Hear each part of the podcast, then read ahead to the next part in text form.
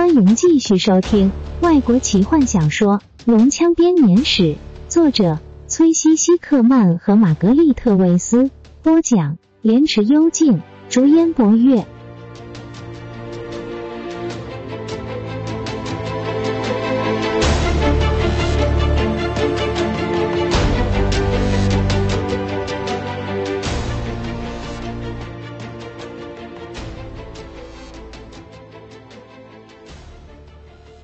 坦尼斯踉跄的站起来，试着要摇醒何风，而不想吵醒金月。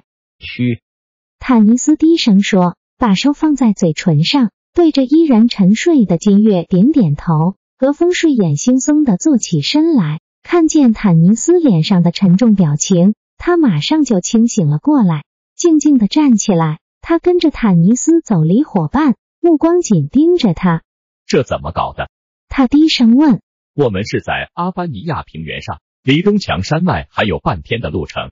我的村庄就在东边。坦尼斯沉默的指向东方。何风闭上了嘴，在看到了直冲天际的浓烟之后，他不由自主的惨叫一声。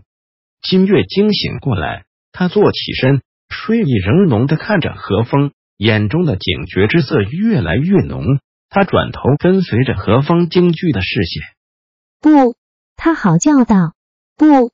他再度叫出声，很快的站起来。他迅速的收拾自己的行李，其他人则被他的喊声所吵醒。怎么了？卡拉蒙跳起来。他们的村庄。坦尼斯指着村庄的方向，正起火燃烧。很明显，这些军队移动的比我们想象的要快。我的子民，金月喃喃道，全身的精力似乎都被抽干。他瘫软在何风的怀里，看着升起的浓烟。我的父亲，我们最好赶快动身。卡拉蒙不安的打量着四周。现在我们就像是吉普赛人衣服上的珠宝一样明显。是的，坦尼斯说。我们一定得离开这里，但是我们得去哪里呢？他问何风。回苏。金月的声音不容任何的反抗。我们会顺路经过。我的村庄后面就是东墙山脉。他开始跨过草丛。坦尼斯想提醒何风阻止他。金月，平原人叫他，一边跑向前，抓住金月的手臂。别去送死。何风严肃地说。金月抬头看着他，眼神犹如清晨的天空般冷酷。不，他坚决地说，我要回我们的村庄。如果有任何不幸发生。我们都应该负责。我不管那里是不是有数以千计的龙人等着我们，我要和我的子民共存亡，这是我的责任与义务。他声音嘶哑了。坦尼斯看着，觉得自己的心也跟着痛起来。何风一只手环抱着他，两个人相依走向初升的太阳。卡拉蒙清清喉咙，我希望真的能够遇到上天的那种怪物。他喃喃地说。边拿起自己和弟弟的背包，咦？他惊讶地说：“他们都是满的。”他打开背包看了看，干粮够我们吃上几天的，而且我的剑也回到了剑鞘里面了。至少我们不用担心这事。坦尼斯忧心地说：“史东，你还好吧？”“是的。”骑士回答。“昨天晚上睡过一觉之后，我感觉好多了。”“好吧，那我们走了。”弗林特。泰斯呢？坦尼斯转身，差点撞上站在他身后的坎德人。可怜的金月，泰斯柔声说。坦尼斯拍拍他的肩膀。也许这不会像我们想的那样糟。半精灵看着平原人远去的背影说。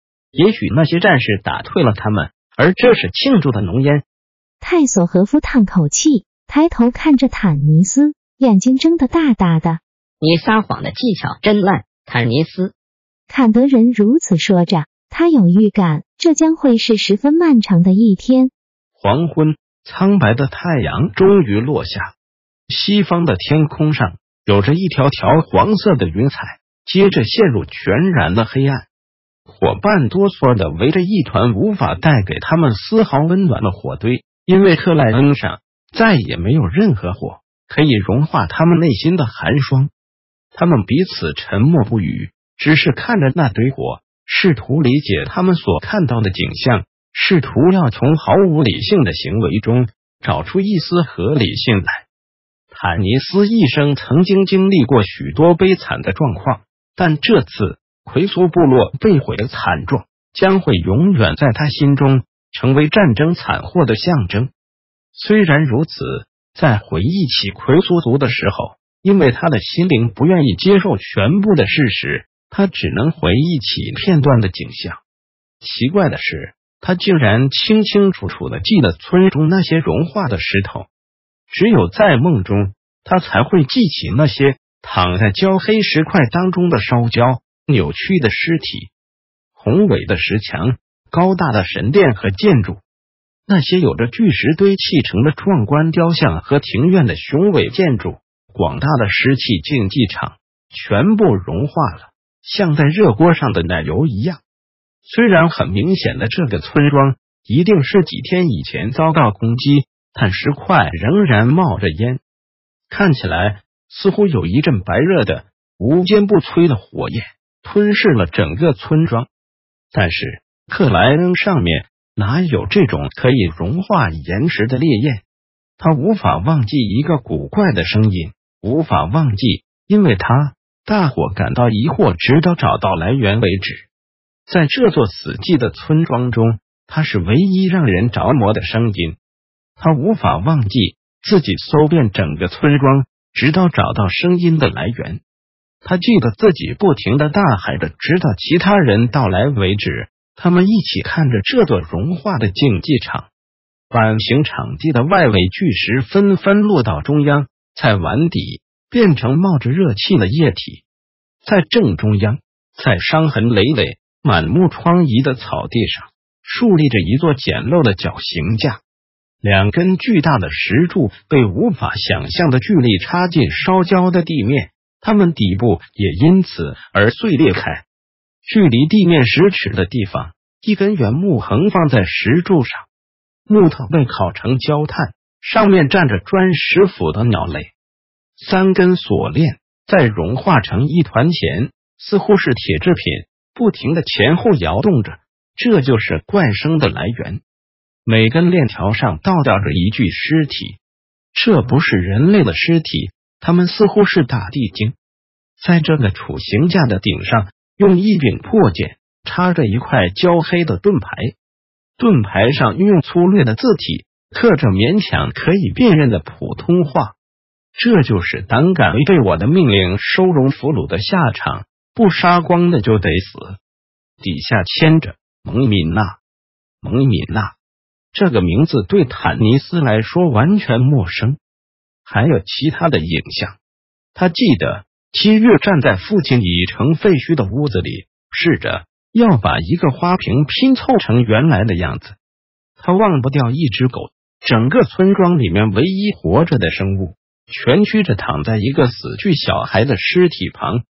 卡拉蒙停下脚步抚摸它，小狗退缩了一步，接着。亲热的舔着卡拉蒙的手，又舔舔小孩冰冷的脸，满怀希望的看着卡拉蒙，希望这个人类能够让往日重现，让他的小玩伴能够再次陪他又笑又跳。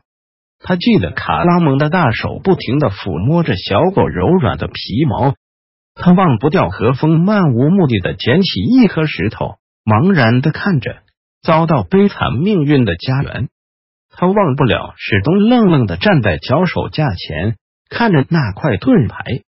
他记得骑士的嘴无声的颤动着，仿佛是在诅咒，或者是在祷告。他忘不掉饱经风霜的矮人脸上哀伤的线条。他漫漫一生所见过的悲剧，根本无法与眼前的情景相比。他轻拍着蹲在角落里泣不成声的泰索和夫，无奈的安慰着他。他无法忘记金月疯狂的搜索生还者，他在灰烬和碎石中不停的翻找，叫着许多人的名字，由一恍惚中传来的任何回答，直到声音嘶哑，何风终于说服他，这一切已经是突然，就算有任何的生还者，也早该逃走了。他忘不掉一个人站在村庄的中央，看着眼前的一堆插着箭矢的灰烬。最后才认出这是龙人的尸体。坦尼斯，我们必须离开，这里没有任何我们可以帮上忙的地方。我们必须抵达沙克沙罗斯，才有办法替他们复仇。所以他们离开奎苏部落。他们在深夜中疾行，没有人想要停下来。每个人都想让自己筋疲力尽。如此一来，当他们终究被迫睡着的时候，梦中便不会出现那些可怕的场景。但噩梦终究还是来临了。本集就为您播讲到这了，祝您愉快，期待您继续收听下一集。